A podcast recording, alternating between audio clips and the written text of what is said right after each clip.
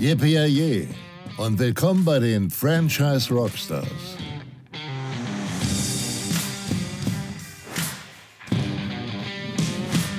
Hallo und herzlich willkommen hier zum Franchise Rockstars Podcast. Heute eine besondere Folge, weil ich habe Vater und Sohn zu Gast und zwar Jürgen und Benjamin Davo. Der Jürgen Davo, der hat Town Country House gegründet und zum unangefochtenen Marktführer in Deutschland gemacht beim Bau von Einfamilienhäusern. Und er hat das Unternehmen letztes Jahr, also 2022, an seinen Sohn Benjamin übergeben. Und genau über diese Übergabe, da reden wir in diesem Podcast. Wie sie es gemacht haben, wie ihnen diese wirklich gut gelungen ist und welche großen Herausforderungen es aber zu lösen gab.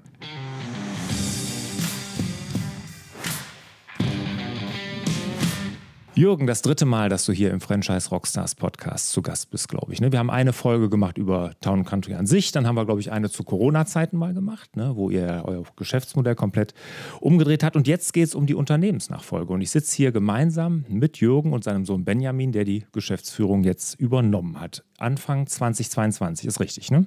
Anfang 2022 die Hälfte der Gesellschaftsanteile übernommen und die Geschäftsführung hat er vorher schon gehabt. Mhm. Und die zweite Hälfte hat unser langjähriger Geschäftsführer Dr. Gerrit Michelfelder mit übernommen. Okay. Jetzt Unternehmensnachfolge ein Riesenthema. Ne, von ähm, 800.000 Firmen, die äh, bis in den nächsten drei Jahren, habe ich jetzt nochmal Zahlen gelesen, äh, über Unternehmensnachfolger brauchen, werden oder haben Stand jetzt fast 50 Prozent noch keinen gefunden. Ne? Also es ist wirklich ein Riesenthema, wirtschaftlich auch in Deutschland. Ne? Wann wurde dir denn klar, dass du dich darum mal kümmern musst, Jürgen? Zehn Jahre vor der Übergabe haben wir uns bereits darum gekümmert und unseren Sohn bereits mit ins Unternehmen äh, einsteigen lassen, also schon Gesellschaftsanteile teilweise übertragen und haben danach äh, bereits daran gearbeitet bis zur Übergabe. Mhm. Zehn Jahre insgesamt. Ne? Ist das so ein, für dich, würdest du sagen, auch aus deiner Erfahrung jetzt oder was du auch vielleicht von anderen Unternehmern gehört hast, ist das normal, dass es zehn Jahre braucht? Also bei uns ist es so, dass ab und zu mal ein 68-Jähriger kommt und sagt, dass er sich jetzt langsam um seine Nachfolge kümmern muss. Und gerade mein Sohn, der auch die, die Neulinge und die, die Vertragsverlängerungen etc. macht, dann äh, eben erstaunt feststellt, dass sie sich nie Gedanken gemacht haben. Mhm. Also noch nie mit einem Wirtschaftsprüfer, Steuerberater, Notar oder Anwalt darüber gesprochen haben mhm. und ganz überrascht sind, was das für Folgen hat, so eine Übergabe. Ja, ja.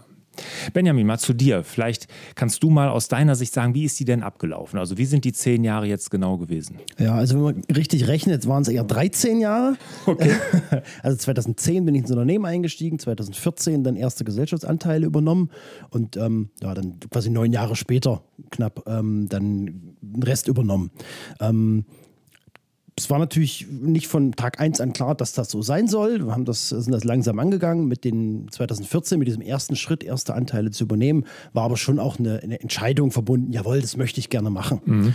Ähm, und grundsätzlich, der allererste Einstieg war, weiß ich nicht, ob das richtig bewusst von meinen Eltern äh, gewählt war, glaube ich eigentlich nicht so richtig, aber genau richtig, dass man nicht in dem gesamten Kern des Unternehmens plötzlich die Nachfolger reinbringt, sondern eigentlich in so einem ja, Satellit, mhm. in dem Sinne ein bisschen weiter außerhalb. Und bei uns war das das Thema Partnergewinnung. Also ich habe viele Jahre hauptsächlich eben die neuen Franchise- und Lizenzpartner bei uns äh, begleitet, gewonnen, Verträge gemacht ähm, und hatte dort von Anfang an viel Freiraum, das auch so zu machen, wie ich glaubte, dass das ordentlich ist. Das hat auch ziemlich gut funktioniert ähm, und darüber dann die anderen Prozesse des Unternehmens kennengelernt ähm, und stückchenweise immer mehr ähm, in verschiedene Dinge reingewachsen, äh, auch Dinge gemacht, die meine Eltern so nicht gemacht hätten, also auch vom, vom Inhalt her, Beispiel ein großes IT-Projekt gemacht. Ähm, ja, und so ist es Stück für Stück eben gewachsen. Mhm. Und immer mit einem gesunden, äh, gerade am Anfang gesunden Abstand zur Geschäftsführung, zum, zu deinen Eltern, die ja vorher die Geschäftsführung hatten. Ja, mal, ja. mal so, mal so würde ich sagen. Ne? Ja. Also, aber ja. Ja, okay. War für dich von Anfang an klar, dass du das machen willst? Nee, gar nicht. Also es war so, nach, nach der Schule, ähm, nach dem Abitur, wusste ich noch nicht so richtig, was ich machen will ähm, und habe dann angefangen zu studieren, Wirtschaftsingenieur mit Fachrichtung Maschinenbau. Also auch da an der Fachrichtung sieht man schon, da war die Baubranche eigentlich noch gar nicht so richtig mhm. ähm, auf dem Schirm. Und wir hätten da wahrscheinlich alle irgendwie zu dem Zeitpunkt gesagt, nee, das, also ich hätte zumindest gesagt, ähm, ich möchte nicht bei Town Country einsteigen, sondern meine Eltern machen. Und dann eigentlich nach dem Studium mehr oder weniger weniger durch Zufall. Das war dann 2009. Ähm, Finanzkrise war ja noch da, die ganzen Automobilzulieferer, Maschinenbauunternehmen und so weiter. Die hatten alle Kurzarbeit, ähm, durften nicht einstellen. Das heißt, ich hatte da eigentlich gar nicht so eine richtig gute Chance, irgendwie ähm, zu starten. Und dann haben wir gesagt, Mensch, dann lass uns doch ein Projekt machen. Und das war eigentlich tatsächlich ähm, bis zuletzt als Übergang für mich gedacht. Ähm, dann bin ich 2010 eingestiegen, habe dann die Partnergewinnung, ja, eigentlich also wollte ich die Prozesse dort optimieren. Da haben wir schnell gemerkt, Mensch, die Mitarbeiter, die es da gab, die haben das auch nicht alle so ordentlich gemacht und mhm. wurde dort eigentlich auch ein, ein, Wechsel vollzogen. Und so bin ich in das operative Geschäft reingerutscht und habe gemerkt, Mensch, ich habe ganz viele Freiheiten, was zu tun, ich kann was bewegen, ich habe ein ganz tolles Produkt, nämlich das, das Franchise-System Town und Country House, kann Menschen in die Selbstständigkeit begleiten. Und da ist dann die, die Faszination dafür gewachsen. Mhm. Schön. Jetzt sagtest du, du hast dann sukzessive auch die Anteile übernommen, ne, beziehungsweise deinen Geschäftspartner jetzt ja. und, und du. Wie habt ihr das gelöst? Ist da richtig Geld geflossen? Sind das Rentenansprüche oder wie, wie macht mhm. ihr das? Also im 2014, da gab es dann auch, also es war Ende 2014, glaube ich, da gab es einen Gesetzeswechsel irgendwie ähm, und dann haben wir die Chance genutzt, dort tatsächlich eine Schenkung durchzuführen. Mhm. Ja, ähm, da hat der Gerhard Michelfelder ähm, 12 Prozent bekommen und ich 12 Prozent. Und das lief dann genau eben in diesem Bereich ab, dass ich gar keine Steuern zahlen musste, sondern eher ein kleines bisschen. Mhm. Das war tatsächlich eine Schenkung. Und die restlichen, quasi jeweils 38 Prozent für jeden von uns, die haben wir Anfang 2022 tatsächlich gekauft. Gekauft. Mhm. Finanziert also, und mhm. gekauft. Mhm. Gut. Ist ja auch eine klar eine Rente für, für Jürgen dann und deine, für dich und deine Frau, nehme ich mal an. Ja, Rente äh, hin oder her, es ist unser Lebenswerk, was wir abgegeben haben. Ja, natürlich. Haben. Und ähm, alle fragen natürlich, wie kannst du deinem Sohn das verkaufen? Wieso schenkst du ihm das nicht? Mhm. Es ging einfach nicht, weil es gewerb gewerbliches Vermögen war. Nee, das kann man nicht schenken, das ist ja klar. Funktioniert nicht. Und nee, das ist logisch, weil und selbst der Preis muss ja einigermaßen angemessen sein, dass das Finanzamt da nicht irgendeine Schenkung noch vermutet. Wir haben ganz viel versucht, ähm, runter zu kalkulieren, an Risiken mit einzuplanen. Hätte man natürlich das fünf Monate später gemacht, wäre ein anderer Preis rausgekommen. ja, das, fünf Monate später kam ja die große Krise durch den Ukraine-Krieg. Ne?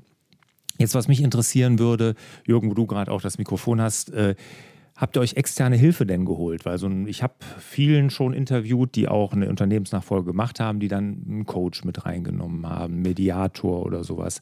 Weil das kann ja auch mit Konflikten verbunden sein. Brauchtet ihr sowas auch? Nee, wir hatten im Grunde genommen nur den Wirtschaftsprüfer, einen Steuerberater, Notar, um äh, wirklich die Vertragsgeschichte so zu machen, dass es finanzamttechnisch optimal funktioniert. Coach haben wir nicht gebraucht, weil wir uns ja einig waren von Anfang an.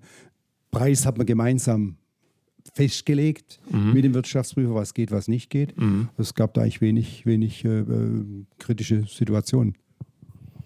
Ähm, wir haben auch schon an vielen Punkten unsere Partner begleitet bei Übergaben und dort haben wir mit ähm, quasi externer Unterstützung immer zusammengearbeitet. Ich war da bei vielen Gesprächen dabei. Das heißt, die äh, Theorie dahinter, was, auf was man achten muss und so weiter, das war uns schon bewusst.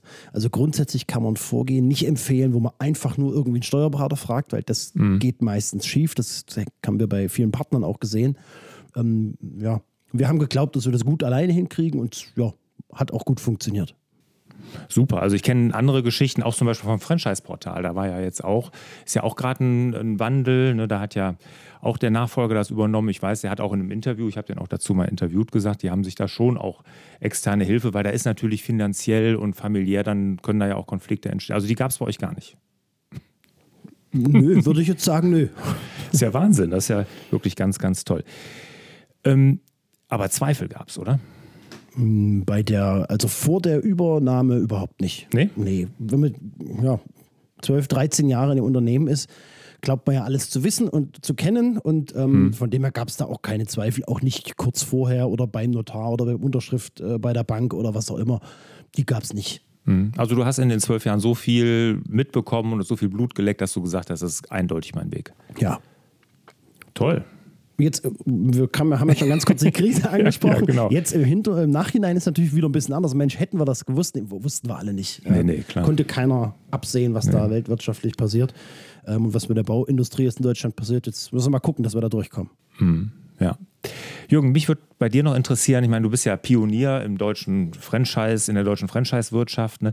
Würdest du sagen, so eine Übergabe von einem Franchise-System, von einem Lizenzgeber, ne? von einem Franchisegeber, äh, so eine Unternehmensnachfolge ist anders, als wenn man, ich sag mal, eine normale, einfache Firma ohne jetzt Franchise-Nehmer und das Ganze, was da drum gibt, so übergibt? Also es ist 100 Prozent anders, denn alleine die Bindung der Partner ähm, an, an die Gründer zum mhm. Beispiel, durch das viele Erleben, teilweise waren die ja 20 Jahre schon bei uns, jetzt sind wir 26 Jahre alt, ähm, das, ganz, ganz anderes Ding. Und ähm, jetzt Neuling plötzlich reinzubringen und dem nur ein Jahr oder ein halbes Jahr Zeit zu geben, ich glaube, da ist das Risiko viel, viel größer als bei den beiden Nachfolgern hier, wo beide von Anfang an, also ab, ab Übergabe ja ab äh, mhm. 14, dann ab Übergabe der Gesellschaftsanteile, wo schon, sich schon abgezeichnet hat, die werden mal übernehmen, die konnten sich profilieren. Mhm. Äh, die Alten halten sich jetzt relativ zurück, äh, äh, versuchen also auch da nicht, nicht einzugreifen. Neue Projekte, die jetzt anstehen, machen die zwei Neuen schon alleine ohne dass da äh, die, die, Senioren noch mitspielen, im Hintergrund gerne, aber eben nicht vorne auf der Bühne. Und ich glaube, dass man da ganz viel tun kann als Franchisegeber. Und äh, ich weiß von anderen Franchise-Systemen, wie schwer es ist, dass die Senioren sich da ganz zurückhalten, sondern immer noch auf der Bühne rumturteln und äh, äh letztlich versuchen, das dann nochmal äh, anders darzustellen, als das die Nachfolger machen. Also da muss man sich absolut zurückhalten. Das ist bei mir auch so, wenn mich einer anruft, aus alter Freundschaft sei, muss an meinen Sohn wenden oder muss äh, an, an den und den Mitarbeiter gehen. Ich bin da draußen, also da muss man schon verdammt aufpassen. Also du sagst, das ist schon wichtig, dass man die Franchise-Nehmer, die Lizenznehmer mitnimmt in dem Prozess. Ne? 100 Prozent. Und äh, das Schöne war ja, dass äh, Benjamin hier zehn Jahre lang schon oder 14 Jahre, 14 Jahre lang schon Lizenzpartnergewinnung gemacht hat. Das heißt, all die die Hälfte aller Lizenzpartner und Franchise-Partner kannten ihn schon als derjenige, der die an Bord nimmt. Mhm. Und das war unser Glück. Denn ich glaube, ähm, deswegen beim Franchise-System ja, es muss langfristiger geplant werden und das Vertrauen muss ja übergeben werden. Es muss ja jemand auch sagen, hey, die haben das jetzt 25 Jahre gemacht oder wenn es bis 15 sind, hat einen, macht einen guten Weg. Irgendwann kommt die Vertragsverlängerung und wenn ich da kein Vertrauen mehr in die Marke habe, in die Führung habe, dann bricht das System auseinander. Mhm. Aber ich kenne dich ja nun als sehr umtriebigen Mensch, der sehr viel Dinge anstößt, macht und sowas. Aber das muss dir doch irgendwie schwer gefallen sein, da wirklich aus dem Rampenlicht zu treten, oder? Das ist mir nicht schwer gefallen aus dem einfachen Grund, weil ich so zwei äh, Projekte habe, die äh, Town Country unterstützen. Ich habe äh, seit über zehn Jahren eine Grundstücksentwicklungsgesellschaft, die Grundstücke entwickelt für Town Country Partner und für Town Country Häuser, wirtschaftlich völlig unabhängig von Town Country. Mhm. Und ähm, ich äh, bin für Sonderprojekte eingesetzt, wie zum Beispiel ein Mehrfamilienhaus äh, Planung um die Einstieg, Einstieg für, für Kunden, die keine Chance mehr haben, ein Einfamilienhaus zu kaufen, dass die nicht drei oder vier Zimmer Eigentumswohnung kaufen können, dass wir damit auch nur die Chance haben, die eigenen vier Wände in einem anderen äh, mhm. Produktportfolio mit, mit anbieten zu können. Und deswegen war es für mich überhaupt kein Problem, weder persönlich noch, noch finanziell, wo ich sage, nee, es war okay. Es war genau so, wie ich mir es eigentlich gewünscht habe. Das ist friedlich und mhm. ohne große Probleme und natürlich ohne nachlaufende Krise vonstatten geht. Aber du hast die, die zwei Projekte, die genannt hast, das sind eigene Gesellschaften, eigene Unternehmen außerhalb von Town Country. Also beim Town Country selber hast du keine operativen Aufgaben mehr. Ich bin auch Geschäftsführer von Town Country Franchise International. Warum? Auch um äh, ähm, letztlich äh, Öffentlichkeitsarbeit mitgestalten zu können, mhm. um entsprechend auch noch an, äh, Angebote machen zu können äh, für Fortbildungsmaßnahmen etc. Aber das ergänzt sich eben immer dort, wo unsere zwei äh, eher keine, kein Interesse haben oder wo man sagt, Mensch, das hat er schon immer gemacht, das hat er gut gemacht und solange mich die Leute noch sehen wollen, mache ich die Fortbildungsmaßnahmen. Wenn die mal sagen, jetzt kann der Alte mal gehen, dann wird auch das stattfinden. Benjamin, wie sah es bei dir aus? Hast du welche, mit welchen Herausforderungen musstest du du kämpfen? Ich meine, ich komme auch aus dem Unternehmerhaushalt. Mein Vater auch sehr äh, Lichtgestalt äh, und er wollte mich auch ins Unternehmen bringen. Bei uns hat es nicht funktioniert. Ne? Also ich kann mir vorstellen, das ist doch auch schwer als Sohn. Das ist eine gute Frage. Ich habe eben schon überlegt, welche Herausforderungen habe ich denn gesehen. Ähm, vielleicht habe ich die übersehen, die Herausforderung, ich weiß nicht genau. Ähm, ich könnte jetzt nicht genau irgendwie drei Stück nennen, wo das waren große Themen oder Probleme, ähm, die wir dann äh, lösen mussten ähm, weil es ja eigentlich dieser, dieser Tag der offiziellen Übernahme, das war halt wichtig, dass wir das gut darstellen, dem Partner gegenüber auch offiziell kundtun. Das haben wir im Rahmen von unserem Neujahrsgesamtworkshop gemacht. Auch die Mitarbeiter haben das dort zum ersten Mal dann gehört. Für alle war es klar, dass es passiert. Mhm. Ähm, aber natürlich gab es in den zehn Jahren davor verschiedenste Herausforderungen, die dann irgendwie stückchenweise ähm, ja, erledigt wurden. Aber so mit der Nachfolge direkt in Kombination fällt mir nichts ein, wo ich sage, das war jetzt die Nachfolgeherausforderung in dem Sinne. Ja. Ich würde noch ergänzen, ähm, es ist ja so, dass für meine Mutter, die Geschäftsführerin war, die jetzt Prokuristin ist, quasi mit mir offiziell die, die Positionen getauscht hat, ja noch da ist, die ist im operativen Geschäft auch noch tätig, natürlich ein bisschen weniger als vorher. Ähm, das hat sich dort auch für die Partner wichtig ähm, in dem Sinne geändert, dass jemand jetzt ganz vorne steht, aber trotzdem, in die Anführungsstrichen, die Alten noch da sind mhm. und nicht sich aus dem Staub gemacht haben und jetzt nur noch ähm, in der Welt umherreisen.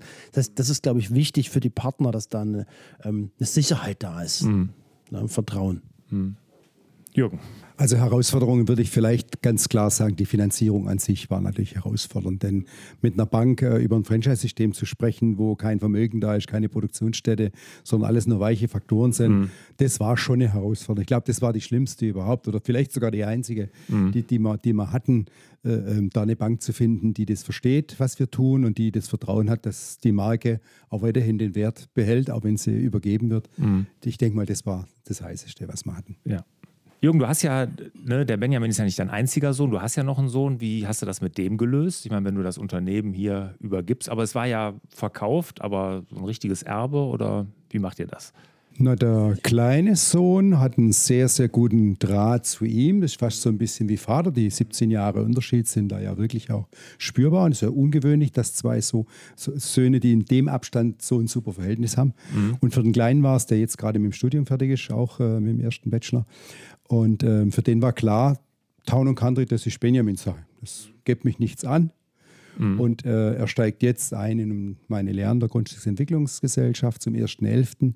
und wird sich da um die Grundstücke kümmern, um die Grundstücksentwicklung und äh, auch die Vermarktung mhm. der Grundstücke. Also hat er überhaupt kein, kein Problem damit gehabt. Das ist ja auch immer, ne, dass Eifersüchteleien oder so sein könnten, aber da war bei euch auch nichts. Und mit den anderen Söhnen, die ich habe, das wurde vorher schon geklärt, äh, indem ich äh, also vorher schon Zahlungen geleistet habe, um Erbverzicht etc. zu machen. Was ja auch sehr oft vorkommt, dass zweite Ehen da sind oder auch dritte Ehen.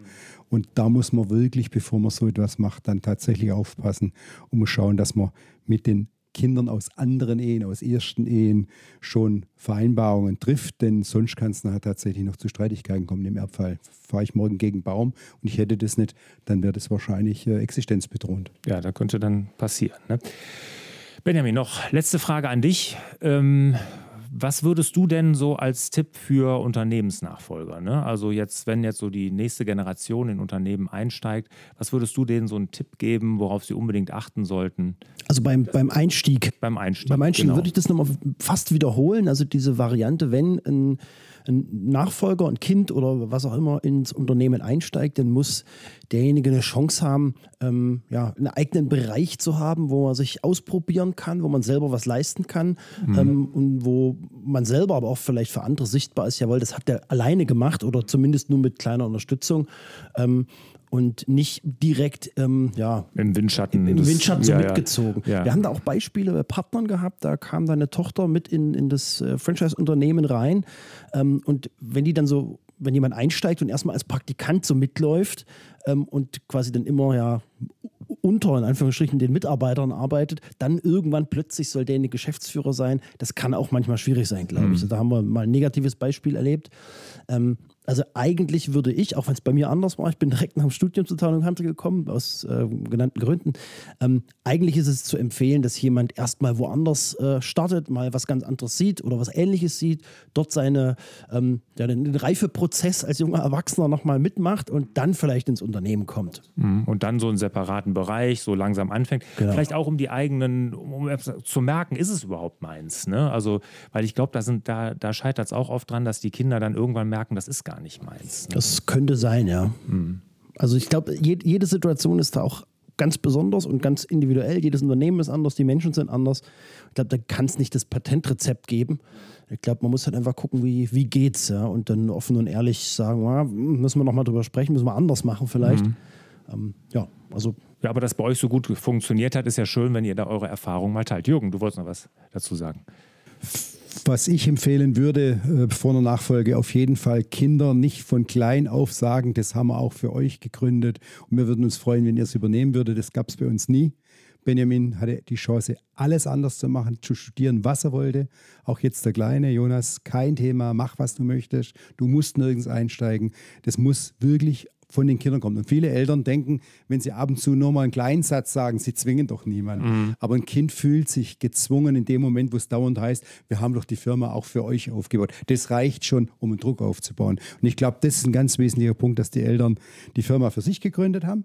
Und wenn es die Kinder dann wollen, dann wird es eine tolle Sache, dann kann man sie unterstützen, aber nicht diesen sanft, auch keinen sanften Druck aufbauen oder, oder enttäuscht sein, dass, dass es die Kinder vielleicht nicht übernehmen, sondern froh sein, wenn die Kinder ihren Weg gehen. Und dann muss die Firma halt äh, an jemand anders gehen und damit ist gut. Super, super Sache. Bei mir war es nämlich so. Mein Vater hatte den Druck, ne? ich sollte und soll und wir, das, ich bin dann ohne, uns ohne zu fragen da rein und das hat auch nicht funktioniert. Ne? Also das war dann, war, ja. Und, und was, also das, dass wir da keinen Druck ausüben, das ist, glaube ich, ganz wichtig. Ne? Das kann ich mir sehr, sehr gut vorstellen. Ja, dann bedanke ich mich ganz herzlich bei euch. Habt einen guten Einblick gegeben wie bei euch die Unternehmensnachfolge gelungen ist. Vielen Dank dafür, Benjamin. Vielen Dank dafür, Jürgen. Und ich freue mich dann, werde ich ja demnächst ja wahrscheinlich mal mit Benjamin dann und nicht mehr mit Jürgen dann mein Interview hier bei den Franchise Rockstars führen. Ich freue mich drauf. Bis bald. Ja, danke euch. Franchise Rockstars. Der Podcast rund um das Thema Franchising und Existenzgründung. Ungefilterte Informationen, wertvolle Tipps und exklusive Einblicke hinter die Kulissen der Rockstars im Franchise-Business.